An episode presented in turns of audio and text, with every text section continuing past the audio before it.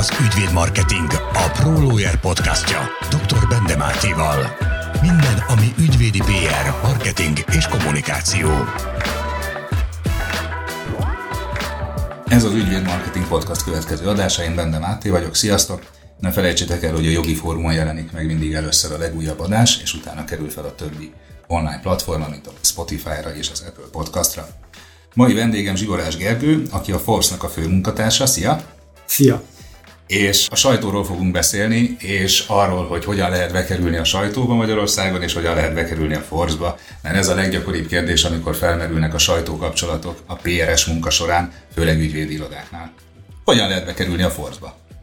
Hát nagyon egyszerű módja van ennek. Kicsit beszélek arról, hogy hogyan működünk. Ugye 2013 óta vagyunk jelen a magyar piacon, a tulajdonos az egy szlovák befektető páros, az egyikük amúgy újságíró volt korábban, tehát mélyen érti az iparágat és azt, hogy miért érdemes ezt rendesen csinálni. A szerkesztőség és a kiadó, ahol administratív ügyek mellett az értékesítő csapat is dolgozik, az egymástól elválasztva dolgozik a Forbes-on belül. Természetesen van egy olyan koordináció, információ megosztás közöttünk, ami mindenképpen szükséges a mindennapi munkához, de például az értékesítő csapat azt sem tudja, hogy mi lesz címlapon. Tehát ennyire el vagyunk zárva egymástól, amikor tartalomról van szó. Kétfajta módja van annak, hogy a Forbes-ba bekerüljön valaki. Az egyik a fizetett, ezek ugye a hirdetések praktikusan. Ennek több formája van. A, a nyomtatott magazinban van egy olyan kis rész a start rovatban, ami mindig bekerül, ahol azt a kérdést tesszük fel, hogy vannak-e fizetett cikkek a Forbes-ba, be lehet-e pénzért kerülni, és válasz az, hogy igen, ezek hirdetések, ezek termékek, ezeket mindig jelöljük. Ugye ebben elég komoly törvényi szabályozás van, amit nekünk be kell tartanunk, és amit a kiadó nyilvánvalóan be is tart, mint egy prémium márka, ezekre nagyon odafigyelünk. Az újságíró bandának meg hát etikai, erkölcsi alapvetés, hogy az olvasót nem tévesztjük meg, a különböző PR tartalmaink, tehát ebből több fajta van, és az értékesítők ezt jobban tudják, nyilván vannak a klasszikus hirdetések, amikor ilyen image hirdetések jelennek meg a labban, klasszikus ilyen kreatívok, amiket leadnak nekünk a hirdetőink. Tehát és ott van egy autóhirdetés, ott van egy hirdetésre kijött az új BMW, és ott van egy szép kép róla. Így van. Hirdetés. És akkor majd az a vád fogja érni ezt a podcastet, hogy mennyit fizetett érte a BMW. Ó, bárcsak. és vannak a úgynevezett PR cikkek, ezek szintén tartalmi együttműködések, ez egy külön kategória hirdetéseken belül.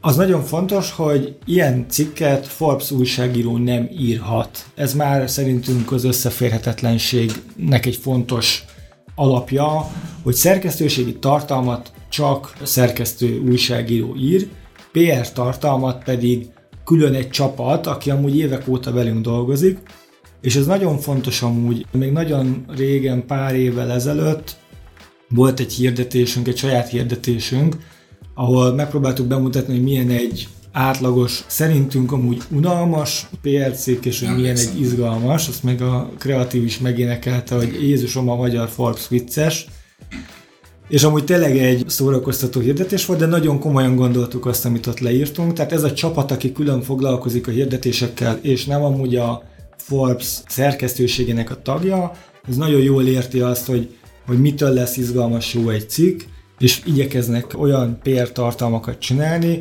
ami színvonalban elérik azt a szintet, amit mi a szerkesztőség tagjai is igyekszünk tartani, viszont ezek a tartalmak külalakjukban, dizájnjukban is teljesen eltérnek amúgy a szerkesztőségi tartalmaktól, illetve hát a, a megfelelő törvényi szabályokat betartva nyilván jelöljük is, hogy ezek hirdetések. Ez, ami régen az X betű volt a végén, nálatok pedig fizetett együttműködés. Hát attól függően, hogy ugye milyen formát vásárolnak, ezt mindig fent a lap tetején, amúgy nem is eldugva feltüntetjük. Promóció szövegegyre szokott megjelenni. Igen, tehát hogy itt ebből mi nem csinálunk titkot, hirdetésből élünk, és ezek fontos részei a magazinnak, hiszen az üzleti modellnek is fontos részei, Viszont az a legfontosabb, és azt hiszem, hogy ezt a szerkesztőség mellett a hirdetői körünk is érti, hogy az olvasót nem csaphatjuk be. És hogyha mi nem csapjuk be ezt a olvasókört, akinek amúgy mi szólunk, akkor nem fogja feltételezni, gondolom én a hirdetőkről sem, hogy becsapja őket. Tehát, hogy ez egy hogy is mondjam, tehát mi egy önálló pici kiadó vagyunk a magyar média tengerében. Nem tudunk úgy keresztértékesíteni, mint mondjuk az, akinek több márka is a, a birtokában van, online print, a tárakba le tudnak menni, csomagokat tudnak csinálni. Ebből a tekintetből mi egy kicsit máshogy működünk, nálunk is vannak csomagajánlatok, fenn vannak a weblapon, meg lehet nézni, de mi rá vagyunk arra kényszerülve, hogy tartsuk magunkat ezekhez az elvekhez. Nem csak azért, mert a szerkesztőségnek ez a erkölcsi etikai alapállása, hanem azért is, mert a nap végén ebből lesz az üzleti érték mindenkinek. És ez amúgy az elmúlt tíz évben, azóta vagyunk a piacon, a cégadatokat meg lehet nézni, nagyon jól működik. Ez egy nagyon jó üzletet képes generálni nekünk. Tehát, hogy az, ami ugye gyakran felmerül, és itt ugye a beszélgetés előtt ez szóba is került, hogy lehet-e úgy vásárolni tartalmat a Forbes-ba, hogy nem jelöljük, hogy az hirdetés, arra az egyértelmű és határozott válasz az, hogy nem, semmilyen érdekünk nem fűződik hozzá, olyan szinten lőnénk lábon magunkat, hogy abban nem biztos, hogy fel tudnánk aztán állni. Azért is, mert ez egy pici piac. Tehát, hogy itt, ha egy ilyen történne, akkor az nagyon hamar kiderülne, és az, a mi olvasó rétegünk számára is elég hamar kiderülne, azt hiszem. Tehát az, azért alapvetően a nyomtatott magazin az egy prémium körnek szól, kilógna a lóláb.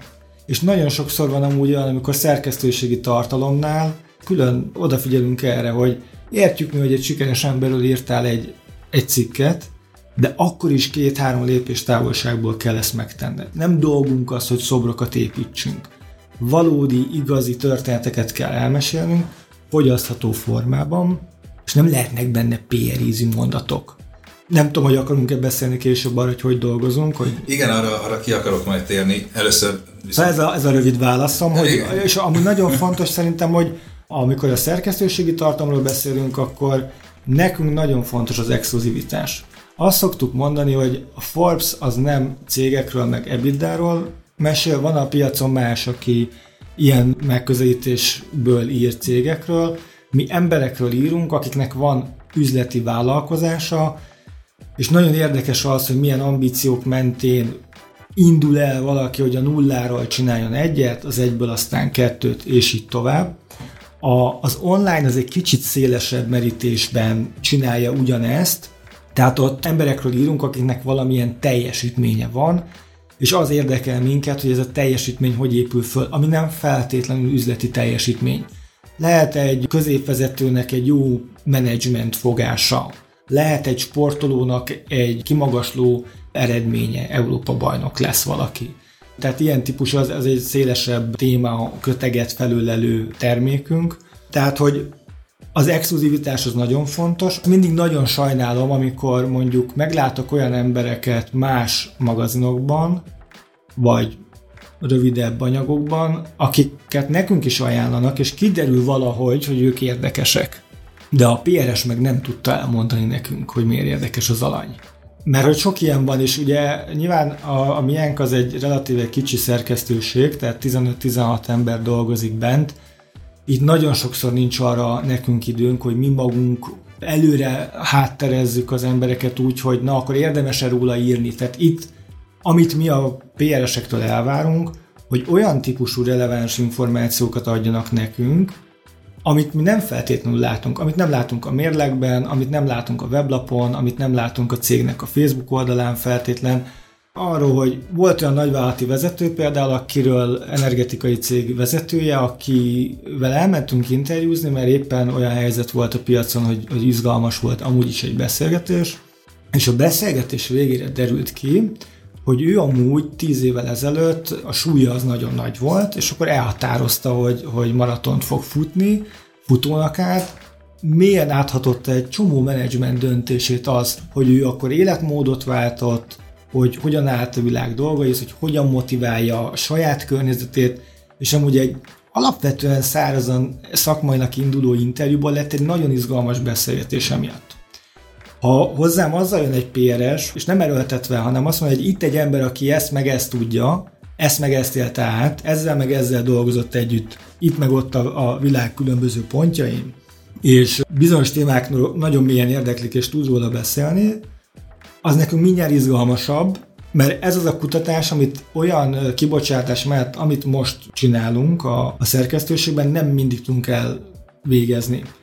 És hogyha már ilyen kapaszkodók vannak, akkor már elindul az a folyamat, amikor mi elkezdünk cégrányosan hátterezni, hogy akkor nézzük meg, hogy tényleg adott cég, vezető mennyire valid, mit tudunk még róla, mit mondanak mások róla, és akkor születik meg a döntés, hogy jó, akkor írjunk róla, mert tényleg izgalmas.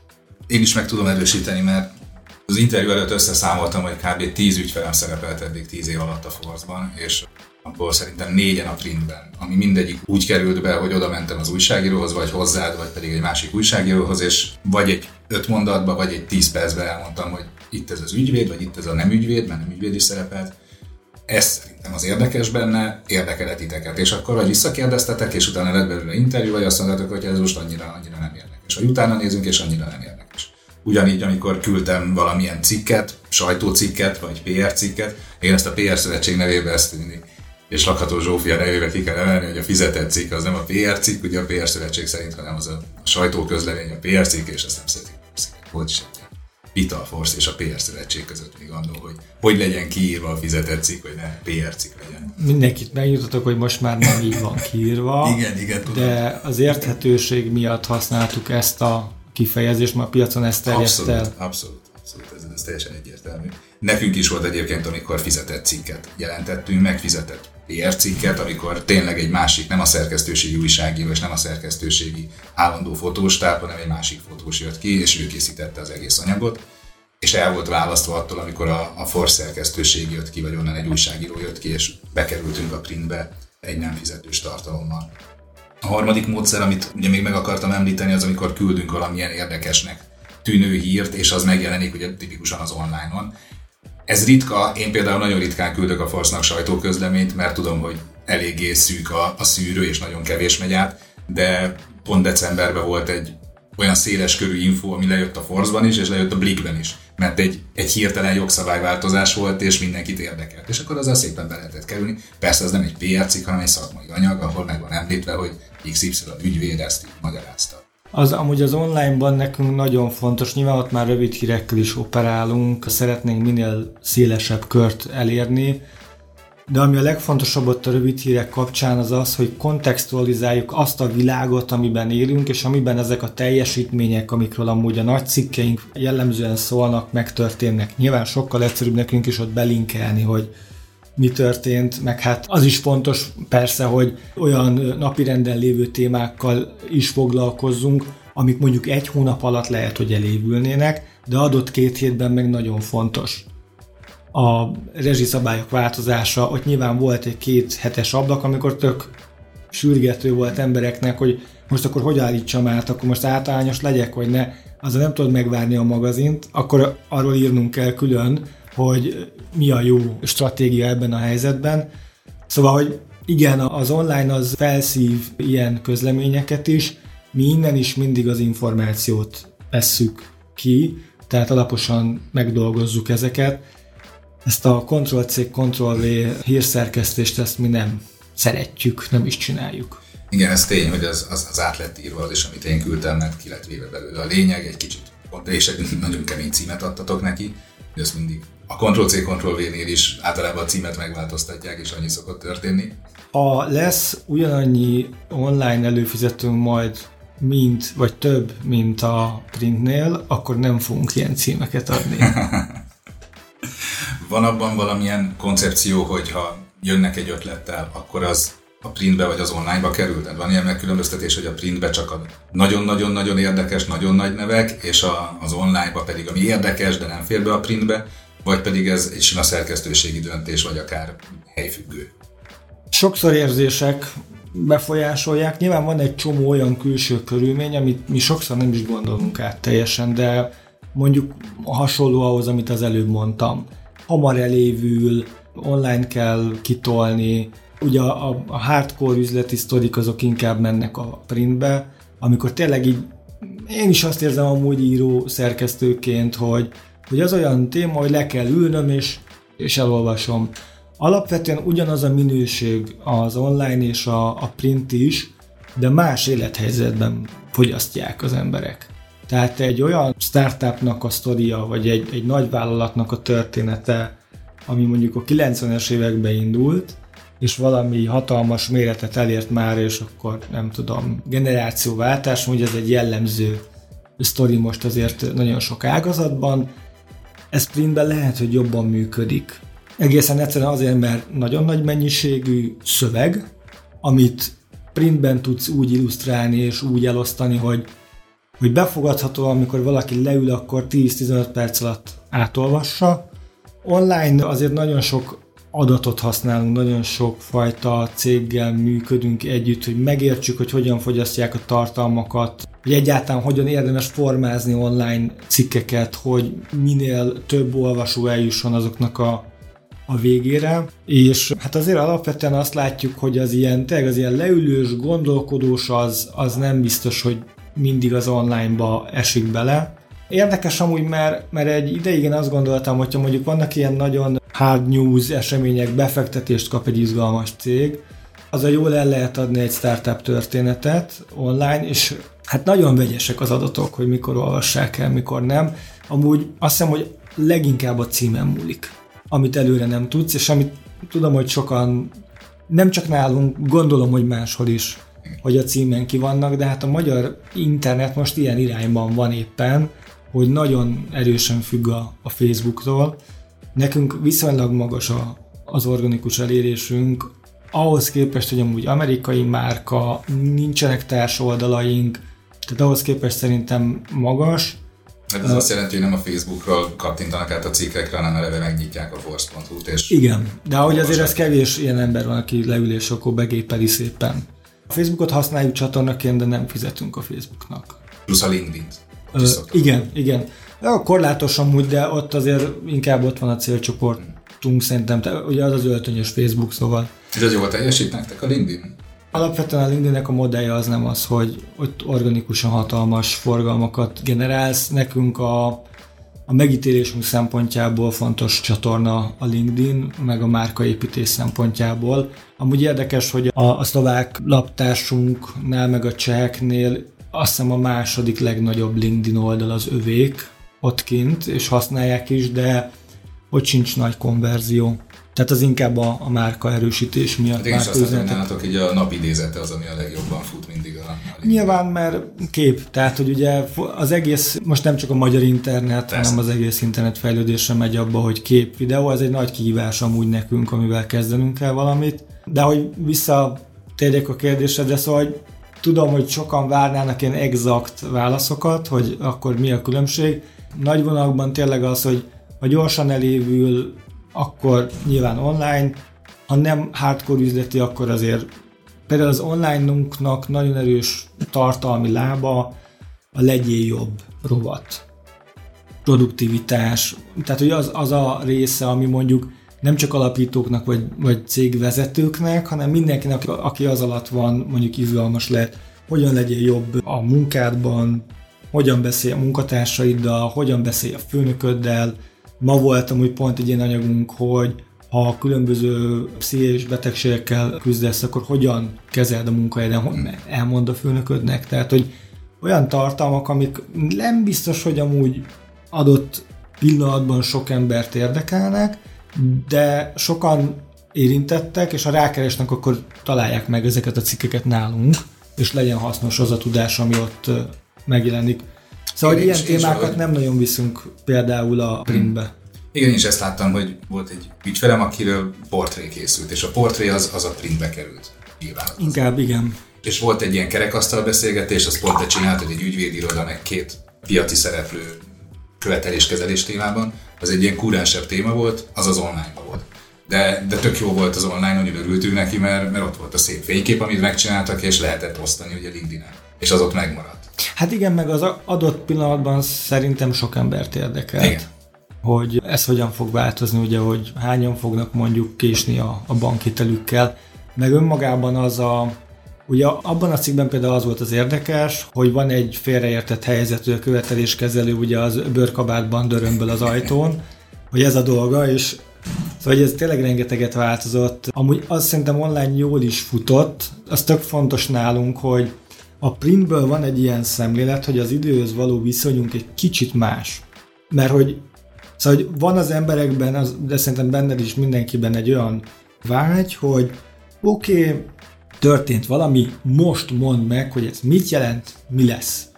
És az elmúlt két évben nagyon sok olyan fekete hattyú jelenség volt, amikor érezhetően ez volt a, az elvárás az olvasóknak, hogy na jó, de akkor most mondjuk meg, hogy akkor most minden télen maszkot fogunk hordani, nem fogunk majd irodába járni, de mégis fogunk irodába járni. Az ukránok a két nap alatt elesik Kiev, nem még két évig kihúzzák, tehát hogy és amúgy a kommunikációs iparnak nem az újságíró része, az egy kicsit megy is ebbe az irányba, hogy kiszolgálja ezeket az igényeket, amikor jön egy beszélőfej egy közleménybe, és mond valami nagyot egy piacról, hogy kész, vége, nem mennek vissza az emberek az irodába, de bezzeg milyen jók ezek a coworking irodák, derül ki ugye az ilyen közlemények végén. Igen, csak ez pont egy olyan bulváros téma, amit nem biztos, hogy a Forszon keresném rá választ, hogy, hogy mi lesz a háborúval, vagy vissza lehet menni a, majd az irodába. Hanem ott igen egy ilyen, egy ilyen átfogó trendet de, de van egy kereség. ilyen igény, hogy oké, okay, értjük, lerohanták, mondjátok meg, mi lesz holnap. Ja. És amúgy azon nevet vagy nyilván, tehát ez, a kollégámat nem akarom kinevetni, mert más újságoknál tök komoly erőforrásokat, meg intellektuális energiát fektetnek abba, hogy, hogy ezeket az igényeket amúgy normálisan kiszolgálják, de amikor Trump nyer az elnök választáson, és, és már reggel nyolckor jön az elemzés, hogy mi történt. Miközben ennek idő kell, és mi a printből amúgy hozzuk ezt a fajta szemléletet, hogy, hogy sok témánál, amikor ugye az emberbe újságíróként benne, hogy na most mondjuk, na gyerünk, akkor beszéljünk három emberrel és toljuk, nyerjünk, akkor tudjuk azt mondani, hogy jó, egy kicsit álljunk meg, ezt majd elővesszük egy hónap múlva, nem lesz semmi gond, de gondoljuk át, járjuk körbe, és akkor ilyenkor derülnek ki mondjuk, hogy, hogy a követeléskezelő az nem pénzbehajtó. Mert annyi minden történt 2008 és 10 között, és olyan rossz gyakorlatok voltak, amit, amit a szabályozó is, meg maga amúgy a, a szakma is ugye úgy döntött, hogy ezt el kéne felejteni, és változtatni kellene. És akkor jön a Forbes, és ezt el tudja mondani a maga eszközeivel, mert mi amúgy ebben vagyunk még erősek, történetmesélésben alapvetően, de ilyen szektorokon, ilyen témákban jól működik az, hogy én érthetően el tudom mondani, hogy amit az alany mond a jogszabályokról, az valójában mit jelent. És ezek a tartalmak amúgy jellemzően az életgörbéjük is magasabb, meg hát nyilván, hogyha kijön valamilyen adat, hogy éppen a, a nem teljesítő hitelek aránya hogyan ugrott meg, akkor ezek a cikkek is amúgy előkerülnek és, és megugranak, újra elkezdik ezeket olvasni. Ügyvéd Marketing Podcast. Nem kérünk szakaszjelet. Hogy látod azt a Force-nak azt a státuszát, hogy egy kicsit ilyen, ilyen szent grál a PR-esek vagy néhány cégnek a körében, hogy régen az volt, hogy index címlap, és akkor ki vagyunk az index címlapon, akkor nagy elveregetést kapunk, most meg, hogy bekerülsz a force akkor az egy ilyen szint, amit szeretne sok ember megugrani, és amikor az megvan, akkor egy kicsit így. Ezt mennyire érzitek, vagy mekkora felelősség, hogy így is gondolnak rá? Abból érezzük, hogy sok megkeresés jön. Abból is éreztük, ugye én a kezdetektől itt vagyok, és azért 2013-16 között azért voltak próbálkozások, de még néha most is beesik egy-két levél, főleg listák kapcsán, hogy hát hogy akkor érdeklődnének, hogy hogy lehet a listákra felkerülni. És akkor én mindig, ugye én 8 évig vezettem a, a vagyonértékeléssel, cégértékeléssel kapcsolatos listáknak a, csapatát, meg a szerkesztését én vittem, és akkor mindig nagyon boldogan írtam ezeknek a szereplőknek, hogy van egy jó hírem, hát tök ingyen van kell hozzá egy olyan 3-4 milliárdos EBITDA, de amúgy ezt a számított tök ingyen van. És akkor volt, aki visszaírt, hogy mosolyogva, vagy felhívott, hogy jó, hát érti, hogy írásban nem lehet, de akkor mennyi hirdetést kell venni. és akkor mondtam, hogy hát akkor beszéljünk egy nyelvet, hogy de, de tényleg nem lehet, na, tehát hogy ez van egy módszertan, abba beleesik, akkor beleesik, nem, nem. Szóval az ilyenekből azért érezzük, hogy nyilván az emberek be akarnak kerülni, a sajnálom, amikor a kapacitásunkon múlik az, hogy mondjuk valakit nem mi tudunk elkapni, de valahol határokat is kell húzni, mert magas minőségű, jó anyagokat szeretünk csinálni, amihez azért idő kell, erőforrás kell, és Szóval hogy előfordul, amikor azért mondok valakinek mondjuk én nemet, mert azt mondom, hogy most nem, egyszerűen nem tudok rá embert adni, vagy én nem tudok olyan minőségben. Igen, tehát hogy most ahhoz képest amúgy, hogy ugye 13-ban volt olyan vélemény, hogy akkor egy-két évig itt lesz a magyar Forbes, és az biztos nagyon jó lesz, aztán meg elfogynak a sikersztorik. Nyilván amúgy a, ugye a témáinkat azért szélesítettük, meg a, a címlapokon is azért szerintem látszódik, hogy már nem csak üzletemberek vannak a címlapon. Hanem influencerek. Influencerek is, igen. Akkor beszéltünk. Nem, nem, nem, nem. Az nem lesz olyan kúrens ez a téma már pár hét múlva. De hogy amúgy az nagyon... Szóval hogy azt tudom mondani, hogy ilyen dolgokban Marci szoktam mondani a főszerkesztő, hogy a hülyeségig becsületesek vagyunk, és szerintem ezt valójában a piacon mindenki tudja. És én értem, hogy nagyon népszerű azt mondani, hogy de bárki befizetheti magát, de hogy azért akarnak emberek bekerülni alapba, mert pontosan tudják, hogy ez úgy működik, ahogy egy sajtóterméknek működnie kell.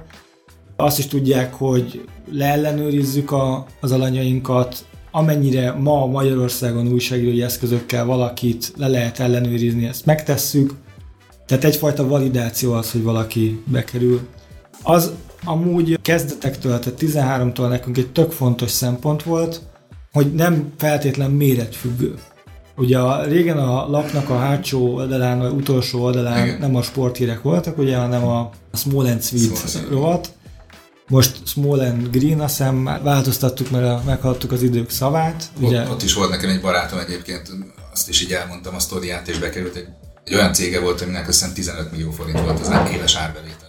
Igen, és bent volt a Force-ban, mert egy, egy olyan dolgot csinált, amit nem csinált más Magyarországon, és egy érdekes startup ötlet volt könyvekkel kapcsolatban. Igen, nem csak, tehát hogy a kicsi cég ugye az nem csak startup lehet, aki bekerül hozzánk, de kiemelten foglalkozunk velük valóban. Tehát, hogy ezek is teljesítmények. Amúgy meg a magyar gazdaságban ez, szóval ez egy nagyon nehéz átmenet, hogy miért nem lesz több nagyon jól képzett alkalmazottból alapító.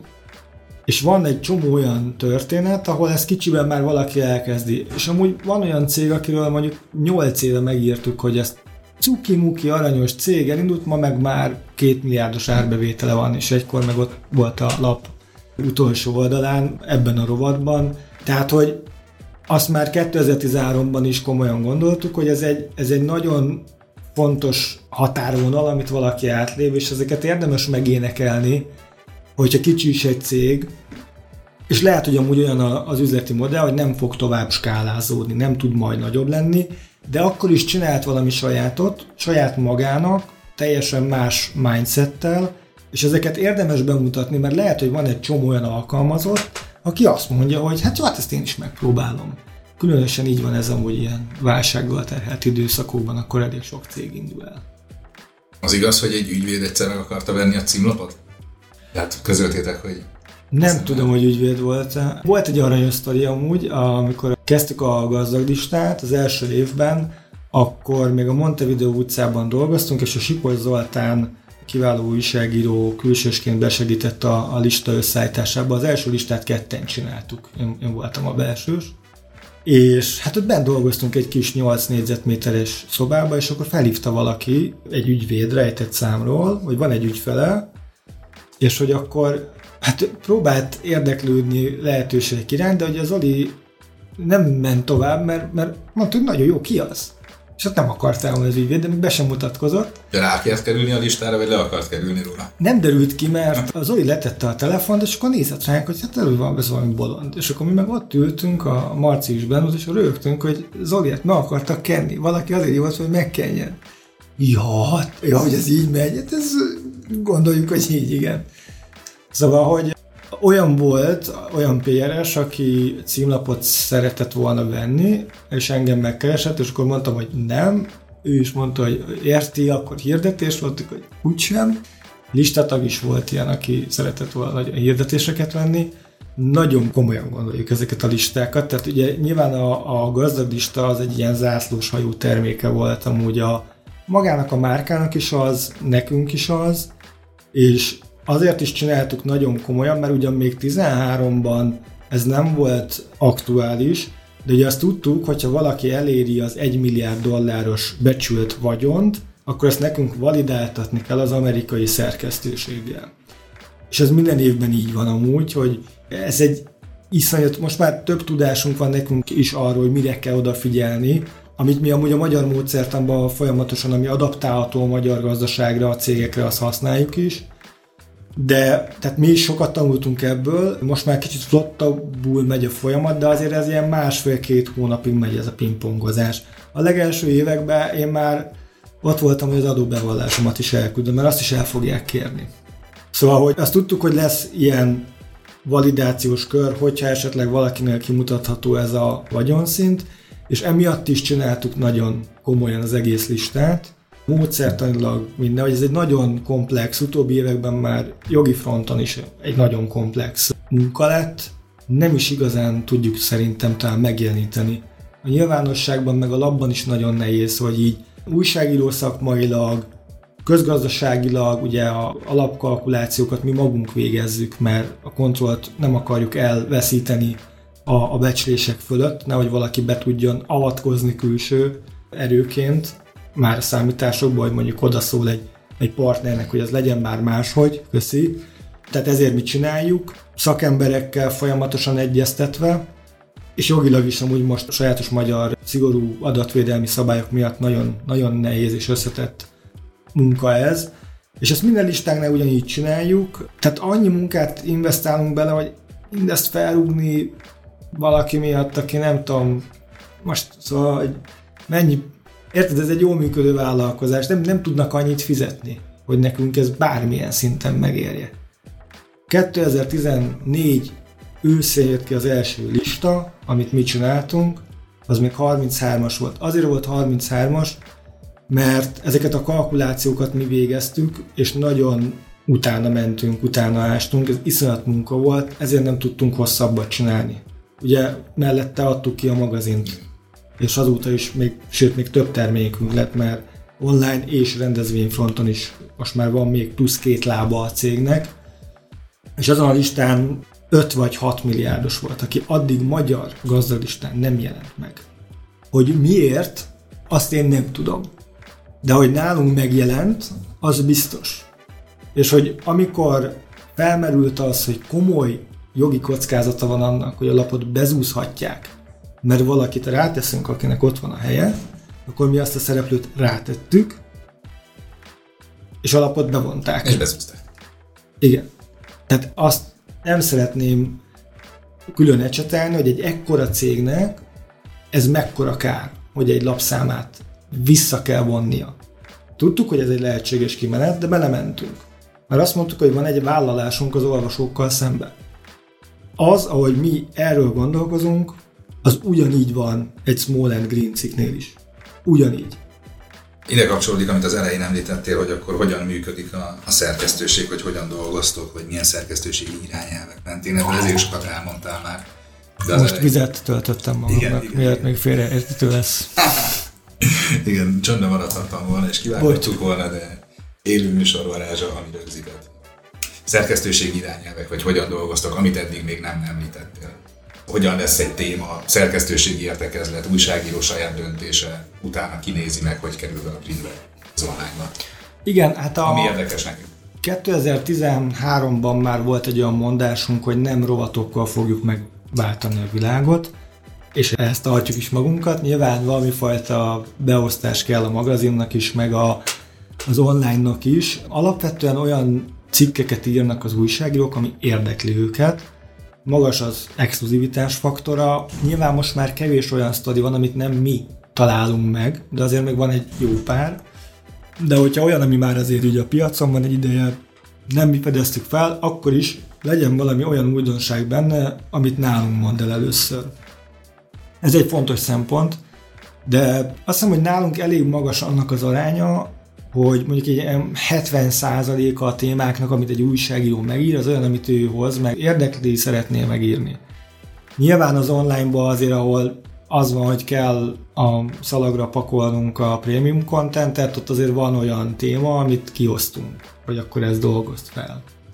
Ez egyszerre nehézség, meg könnyűség nagyon jót tesz az a szövegeknek, amikor egy újságíró elmerül valamiben, feldolgozza, felfedezi azt a piacot, begyűjt minden információt, szintetizálja, és akkor abból lesz egy történet. Ugyanakkor nincsenek olyan típusú szakújságíróink, ami mondjuk a nagyobb szerkesztőségeknél belefér, ahol mondjuk 70-80 ember van. Hogy akkor valaki csak ezzel, vagy csak azzal foglalkozik. Ilyen elnagyolt területek vannak, hogy ki mivel foglalkozik, vagy ki mivel éppen nem. Ez a háttértudásától is függ. Van, aki inkább nem tudom, most ugye az online növekedésünkkel együtt vettünk fel olyan kollégákat, akik inkább életmódban erősek mondjuk, tehát üzleti tartalmat kevesebbet írnak, van, aki mondjuk ugye a pénzrovatba tud szállítani anyagot, és a, ugyan adja az újságíróknak az üzletrovatba tud írni, akkor ezen belül vannak, mondom, ezek a nagyon elnagyolt témák, de mivel mi tényleg emberekről írunk, akikkel valami érdekes történik, és valami érdekes van a birtokukban, vagy unikális tudás, amivel jó sportolók lesznek, vagy egy izgalmas cég, vagy egy most alapított BT, ami olyat csinál, amit más nem.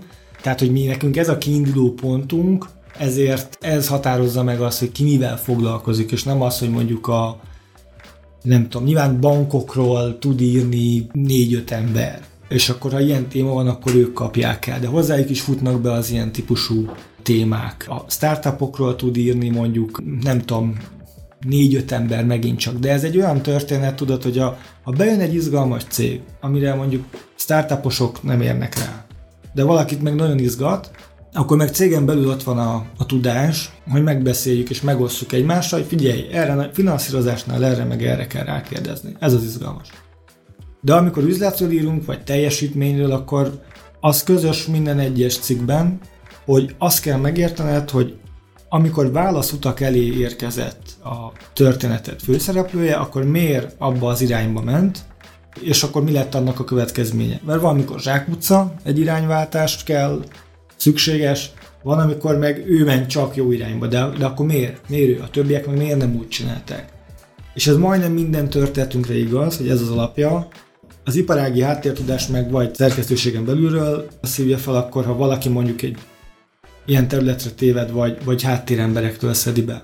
Én örülök, amikor az újságíróink feszegetik a saját határaikat, és más témákba is bele nyúlnak. Nyilván van egy-két olyan terület, ahova olyan mély iparági tudás kell, hogy adott, hogy ki fogja azt megírni, állampapírpiac a pénzrovatba mondjuk a, a nyomtatott kiadásba, magánegészségügy, arra is van ember, aki nagyon el van benne.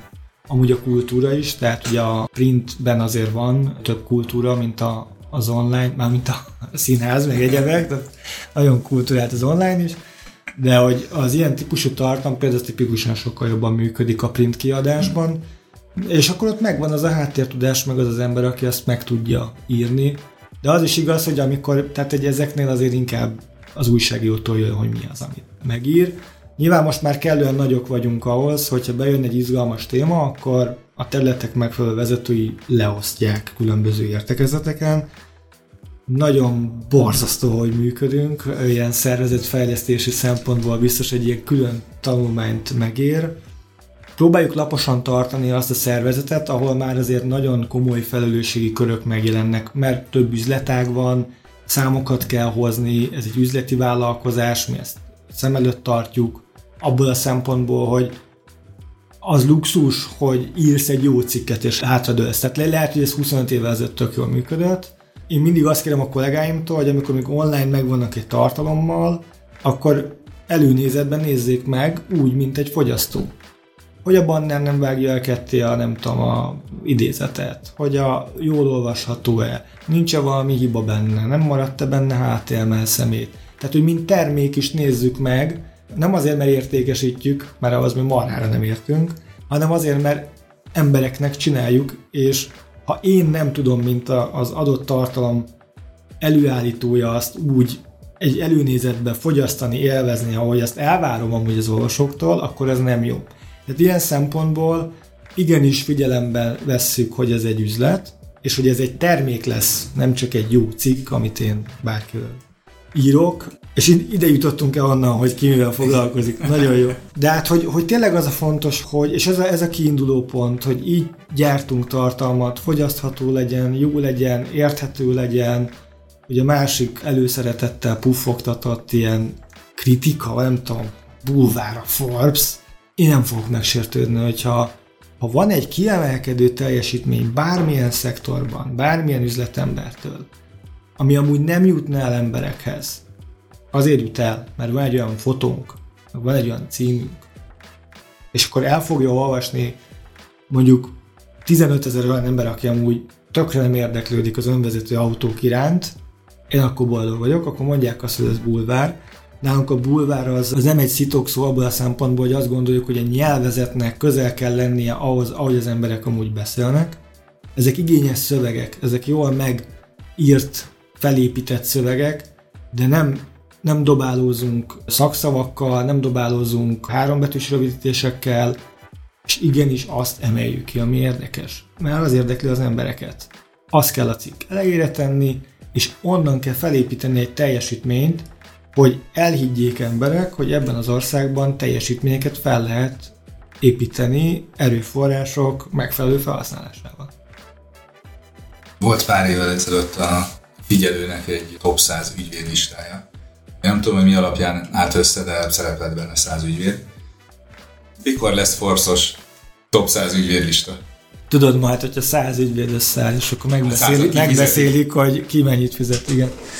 Tehát ez egy tipikusan egy olyan, olyan terület, ahol nem, nem lehet normálisan felállítani egy listát, mert, mert nincsenek egyrészt számok. Ugye az ügyvédirodáknak nem publikus az árbevételi adata, kevés olyan cégforma van, amelyikre ez igaz, ez nálunk igaz. Ami lista szokott előállni, az a nagyság de abból ugye nem derül ki semmi.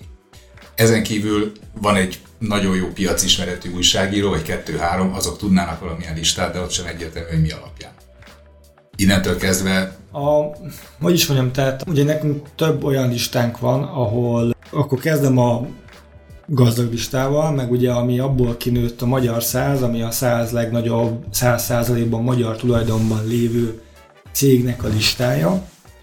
Ezek a listák az amerikai Forbes módszertanát követve cég értékelésből állnak össze, ez adja az alapját. Nyilván adaptáljuk a különböző módszertanokat a magyar piacra, mindig beszélünk magyar cégértékelési tanácsadókkal, nyilvánosan elérhető adatokból dolgozunk, és ennek a logikája az az, ami áthatja az összes többi listánkat, és ami nem céges lista, meg, meg vagyonlista, hogy attól, hogy egy cégnek nagy az árbevétele, az még nem jelenti azt, hogy az értékes. Attól, hogy egy építőipari cég sorra nyeri a tendereket, és hirtelen mondjuk 3 milliárd forintról lesz az árbevétele 250, ha ezt csak annak köszönheti, és kimutathatóan annak köszönheti, hogy az árbevételének 90%-a az elmúlt x évben kormányzati megbízásoktól függött, mi arra tudunk már amúgy módszertant alkotni, és alkottunk is, amit az amerikaiak például elfogadtak, hogy azt mondtuk, hogy ilyen cégek esetében feltételezhetően nincs olyan iparági vagy menedzsment tudás, ami ezt a skálázódást alátámasztja. Itt informális kapcsolatok azok, amik meghatározzák azt, hogy az árbevétel hogyan nő. Nézzük meg, hogy a tőzsdén hasonló cégek vannak-e, ha igen, akkor ott mondjuk milyen árfolyam mellett mennek meg tudjuk nézni ugye ilyenkor a, a mérlegben kimutatott számokat, meg hogy a piac hogyan árazza ezeket, csak hogy alátámaszza a, a mi érvelésünket, és általában alátámasztja, és akkor tudunk erre alkotni egy olyan metrikát, ami azt mondja, hogy nagyon szép az átbevétel, gyönyörű az adózott eredmény, de hogyha de akkor a kockázatot jelent az, hogy az informális kapcsolatoktól függ a cég, Hogyha ezek megszakadnak, akkor valószínűleg összeomlik. Ez az átbevétel tele van hitellen, nem lenne elég erőforrás ahhoz, hogy ezt a piaci pozíciót tartsa, tehát ezeket mind megvizsgáljuk. És ezt mindenhol máshol is tudjuk alkalmazni. De vannak ártatlanabb példák, kereskedő cégek, hatalmas árbevétel van, de ha rosszul van menedzselve, évek óta veszteséges, egy kiskercég, az valószínűleg nem annyira értékes. Szóval, hogy megnézzük ezeket a mennyiségi mutatókat mindig más területen, amikor listákat próbálunk felállítani, és utána mellé tesszük a minőségi mutatókat. És adott iparág szereplőivel hosszasan beszélgetünk arról, hogy mi az a jó metrika, ami meg tudja mutatni, hogy itt ki a legértékesebb. Ugye mi általában ezt szoktuk mondani. Miért ezt mondjuk? Azért, mert ez érdekli az embereket, ez jól eladható. Valójában felállítunk egy mátrixot, van egy mondásunk arról, hogy mit akarunk megmérni, és ahhoz egy olyan módszertant állítunk föl, ahol az objektív elemek általában túlsúlyban vannak, a soft jellemzőket általában iparági szakértők bevonásával, ahol van valami összeférhetetlenségi ügy, direktben nyilván ezeket a szereplőket kiszűrjük. Tehát, hogy és milyen területeket nézünk? Nyilván vannak olyan nispiacok, meg olyan izgalmas piacok a szemünk előtt nagyra nőnek, amik hát egy ponton túl izgalmasak lesznek, hogy ott milyen szereplők vannak, milyen gyakorlatok, hogyan áraznak, stb. Sportolólista az tipikusan ilyen volt, amikor egyrészt olyan szintű támogatást kapott a magyar sport a TAO rendszeren keresztül, meg több csatornán keresztül, hogy izgalmas volt az, hogy a benne szereplő egyének ebből látnak-e valami profitot, hogyan, hogyan használják föl. Mert olyan e- emberek vannak ebben a pénzben rogyásig elárasztott szektorban, akik 10-15 aktív évük van. És utána ott lesznek 45 évesen, hogy mit csináljanak.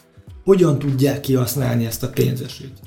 Ez hívta életre azt az igényt, hogy legyen sportolói listánk. Nyilván ott van mellette az is, hogy Magyarországon a sport az egy népszerű dolog, olimpiát félország nézi, csináljunk akkor ilyen listát, persze, hát, és még bőgületes pénz is áramlott bele, és mi azt láttuk már a legelső listánál, hogy, hogy egészen elképesztően amatőr állapotok vannak. És azért is örültem, hogy azt a listát megcsináltuk, mert az, tehát az utána a visszajelzések alapján ugyanúgy hiszti volt körülötte, ki miért maradt le, kitől mennyi pénzt kaptunk, de pár év múlva azt benchmarkként elkezdték használni szereplők. Odafigyeltek a módszertanra, és azt mondták, hogy hú, hát ebben lehet, hogy van valami, akkor próbáljuk meg így csinálni. Volt más szereplő sportban, erősebb helyzetben lévő médiacég, aki próbált ilyen listát csinálni, egy ügynökséggel együtt, amit mi eleve nem csinálunk, mert azt gondoljuk, hogy olyan szintű érdekegyezés van, hogy, hogy az eltorzítaná a listát. Egyszer adták ki, aztán többször nem. Engem akkor hívogattak, hogy láttad, és hogy mondtam, hogy én bízok magunkban, tehát hogy ezt a módszertan nem véletlenül úgy csináltuk meg, hogy megcsináltuk. És el kell fogadni, hogy ilyen nincs piacoknál nagyon sokszor körtét a, az almával hasonlítjuk össze. Mert amikor a sportolói listát csináltuk, akkor Hát te, akkor te a focistát a kajakozóval? Nagyon nehéz. Akkor kell egy állítást tenni, hogy ki az, aki mondjuk, hogyha egy cég saját márkájának az ismertségét akarja növelni, akkor kivel dolgozna együtt. Mi például a hirdetőktől ezt kérdeztük. Mert azt gondoltuk, hogy akkor ők el tudják mondani, hogy neki az fontos, hogy nem tudom, profi legyen az illető, tehát jöttek vissza a soft információk, hogy ezzel meg ezzel nem fogunk leszerződni, mert volt szerződésünk és link, nem jött el az eseményre. Benne voltak azok a számszerű adatok, hogy ki az, akinek mondjuk lehet, hogy nem nagy a rajongótábora vagy a követőtábora online, de aktív, van vele kapcsolata. Kijött belőle az, hogy ez a hirdetőknek értékesebb, tehát adtunk a piacnak egy csomó olyan visszajelzést, ami addig nem volt meg. És ezért csinálunk ilyen listákat. Egyrészt érdekes, minket is érdekel, hogy miből lesz pénz, és hogy az a csíra, az a valami, amit tudunk mérni, úgy általánosságban az milyen képet mutat. Ettől persze még mondhatja valaki azt, hogy én két nagy céggel szeretnék csak együttműködni, nem akarok többel, és én arról akarok beszélni sportolóként, hogy fenntarthatóság. És akkor talált a nis belül egy nis piacot magának, és lehet, hogy őt egy nagyon jó valaki lesz, egy nagyon hatásos, egy szépen felépíti magát, és ez ilyen módszertan, ami a nagy egész képet próbálja mérni, az nem tud rá fókuszálni feltétlen az ilyenekre. Hozzáteszem, hogy az ilyen listáink mellett azért mindig szoktunk ilyen összeállításokat csinálni, és sokszor van, hogy mellé tettük a a sportolistánál pár év után, hogy ki az, akikre érdemes mondjuk figyelni. Mert a nagy módszertanunk szerint nem fér bele, és nem lehet megerőszakolni egy módszertant össze-vissza húzogatni a szálakat, hogy akkor az az izgalmas és férjen bele, mert, mert nem így működik, az nem jó. De azt lehet mondani, hogy a shortlisten ott volt, és izgalmas, és nézzük meg, hogy mit fog csinálni. Celebristánk amúgy hasonló volt, ott van egy nagyon jó példa, a, a Szabó Győző volt az, aki nekem nagyon szimpatikus módon azt nyilatkozta a bulvárba, hogy nagyon érdekli ez a lista, és megnézte a módszertanát, és ő elkezdett ebből tanulni, hogy akkor neki mit kéne csinálni, ahol szeretne látható lenni, szeretne ebbe jobb lenni, és akkor nem azt mondta, hogy mi eladtuk az anyánkat is, ugye, ami ilyenkor rendre felmerül, hanem utána nézett a módszertnek, és azt mondta, hogy jó, akkor én erre most ráfekszem, akkor én ezt meg ezt meg ezt fogom csinálni. Mert mondjuk ott számított, hogy mennyi mondjuk social média követője van, vagy ilyesmi, és akkor azt mondja, hogy akkor, hogyha ez is egy fontos szempont, és én ebben rosszabbul állok, akkor én több tartalmat nyomok majd a socialre. Hát, hogy pontosan aztán mit csinált, azt nem tudom, de hogy szeretném, hogyha több ilyen reakció lenne. Mert ugye valójában emiatt is csináljuk. De akkor most már beszéljünk erről a influencer listáról, meg kerülgetjük. Itt van az elefánt a szobában. Ugye most kiadtunk egy friss ilyen listát, elég sokat dolgoztunk rajta. Összefoglalva nagyon megdöbbentő volt az, hogy mennyi helyről jött vissza olyan visszajelzés, alap nélkül, hogy mi itt különböző szereplőktől pénzt elfogadva, már mindent mondtak. A listán szereplőktől, a listán nem szereplőktől, a hirdetőktől, az ügynökségektől, nem tudom, már mindenkitől. Fogadtunk el pénzt, hogy ezt a listát így összeállítsuk, azért, hogy majd aztán a árazását ezeknek a tehetséges fiataloknak mi így befolyásoljuk. Nem gondolom, hogy egy ilyen nis piacon, egy önmagában egy ekkora nyelvi közegben, mint a magyar, ahol ezek a influencerek működnek, egy ilyen ormótlan, undorító csalást és korrupciót titokban lehetne tartani, hogyha így készült volna ez a lista. És ha így készült volna, akkor komoly magukra adó cégek az árazásukban bármilyen szinten, vagy tehát ügynökség, amikor megy és árazza az ügyfeleit, hogy akkor azt majd elfogadják nagy cégek. Tehát itt előbb az összegek nem állnának össze, tehát nem tudom elképzelni, hogy, hogy valaki most oda jön és a Zsigorás Gergő zsebébe töm 5 millió forintot azért, hogy az influencer Juli ne 8 legyen, hanem a második, mert utána ez olyan sokszor 5 millió forintot fog neki hozni konyhára a következő hónapokban, és akkor ez így, ez így megtörténik. Ez annyira, annyira furcsán életszerűtlennek tűnik, már csak matematikailag is, mert egyszerűen nem akkora a piac, hogy megérje korrumpálni ilyen összegekkel az újságírót. Mert, Igen. Mert ez Igen, ez általánosságban miért egyfajta teljesítményt leírtuk, amúgy online direkt elérhetővé tettük a módszertant, nagyon sokan nem jutottak el idáig, nyilván nagyon sokan ráadásul fél is értelmezték. Nekünk ebből tanulni kell, hogy ezeket hogyan érdemes kezelni. Én nem tudom, hogy kaptunk-e valid visszajelzést a, a listára. Nem én szerkesztettem, tehát lehet, hogy a lista szerkesztője ez azóta befutott egy-kettő, amit amúgy mindig várunk, szóval ez egy nagyon nehezen mérhető piac, de nem gondolom, hogy mérhetetlen. Hát az ügynökségek közül volt, aki adott valamilyen érdemi visszajelzést vagy kritikát, nem kérdezték meg őket, vagy nem volt a... Hát egyszer az volt a probléma, hogy ügynökségeket nem kérdezünk, mondom Most alapvetés, hogy nem kérdezünk. nem volt benne a bíráló bizottság. Aztán meg az volt a baj, hogy igen, tehát na, na, szóval az is baj volt, hogy valaki ott volt, meg az is, hogy nem. Vendettem egy ügynökség, amelyik üzletileg érdekelt, hogy a saját embere minél előrébb legyen, az miért lenne ott egy, egy bíráló bizottság? Mi ezért nem teszünk be ügynökségeket, az eddigi hasonló listáink is celeb, sportoló hasonló metodika alapján ehhez, és itt, itt hát Szóval elképesztő mennyiségű adat. Ott nézett át a Mittel Martin szerkesztette a listát, 120 fejenként, tehát hogy ez brutál mennyiségű adat. Ez kihoz valamit. Azt lehet mondani, hogy amikor mi mérünk valamit egy ilyen listán, és mi leírtuk, hogy mit mérünk, az szerint számok, soft szempontok, azért van zsűri, ez jön ki. És itt ugyanúgy lehet az, hogy valaki amúgy egy 30 ezeres buborékban hírlevelet csinál, TikTok csatornát, nem tudom, és ott ő marha jó. Volt egy definíciónk önmagában arra, hogy mi az influencer nálunk. Lehet ezzel is vitatkozni. Elfogadunk minden olyan kritikát, ami arról szól, hogy ezt nem így kellett volna, ezt így kellett volna, tehát hogy a módszertan az nem úgy készül, hogy leül a szerkesztő és kitalálja, és reggel leadja, hogy ez lesz, hanem az iparág szereplővel beszél. Nem csak most, az elmúlt évben, tavaly is. amikor még hasonló listánk nem készült, de már, már beszélgettünk ezzel az iparággal. Szereplőivel is beszéltünk, ügynökségekkel is. Sokan, akik most azt mondják, hogy mi pénzért az anyánkat is eladnánk, olyanok, akik szerepeltek a labban. Pontosan tudják, hogy hogyan dolgozunk. Iszonyatosan furcsa volt látni ezt. És nem csak az influencerek részéről. El tudom fogadni, hogy itt nagyon sokan meglátták abban a lehetőséget, hogy jó tartalmat csinálnak ebből. Oké, okay, ügyesen használták ki. Le, volt miről beszélni. Nálunk brutál számokat hozott online, ezért csináltuk. Remélem, hogy a print is jól fog menni. Gondolom másoknál is nagyon jó számokat hozott. Értem, csinálják. De azt nem tudjuk elfogadni, amikor hazudnak rólunk, és visszautasítjuk, és azt sem tudom elfogadni, amikor intézményesített médiacéghoz szerkesztő van, be van jelentve az NMA-hoz, meg kell felelni törvényi feltételeknek, mond hülyeségeket, nem felkészült, és nem mondom, hogy hazudik rólunk, de hogy tájékozatlanságával már-már valótlan képet fest arról, hogy ez a magazin hogyan működik, és én szóval, hogy nehezen viselem ezt, mert minden egyes tartalmunknál, listánknál ez a háttérben iszonyatos feszülés.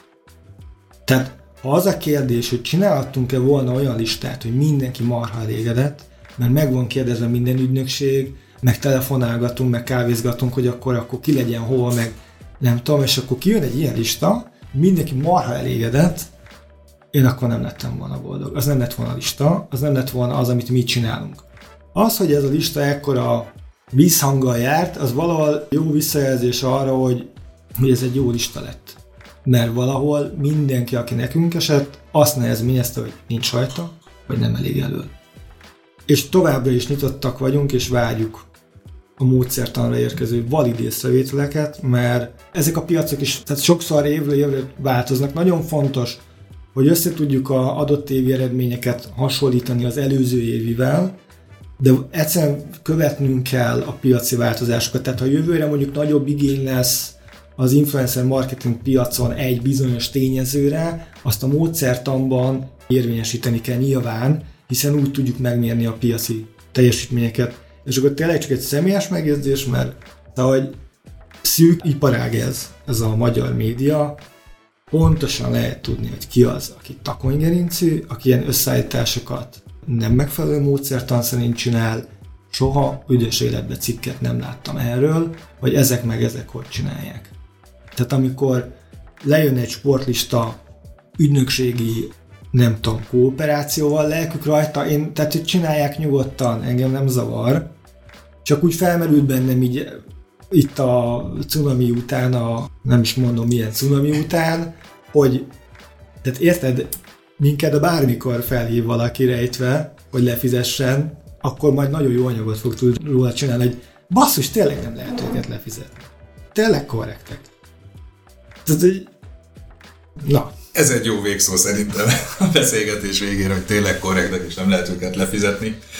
Köszönöm szépen a beszélgetés Ivorás Gergőnek, a Force fő munkatársának, nektek pedig köszönöm a figyelmet. Találkozunk majd a következő adásban. Sziasztok! Ez volt már az Ügyvéd Marketing Podcast. Köszönjük, hogy ismét minket hallgattak. Ne felejtsenek el feliratkozni a podcast csatornájára, hogy mindig értesülhessenek a legfrissebb epizódokról. Kövessenek minket a ProLawyer Facebook, LinkedIn vagy Instagram oldalán a legfrissebb ügyvédi marketinges hírekért.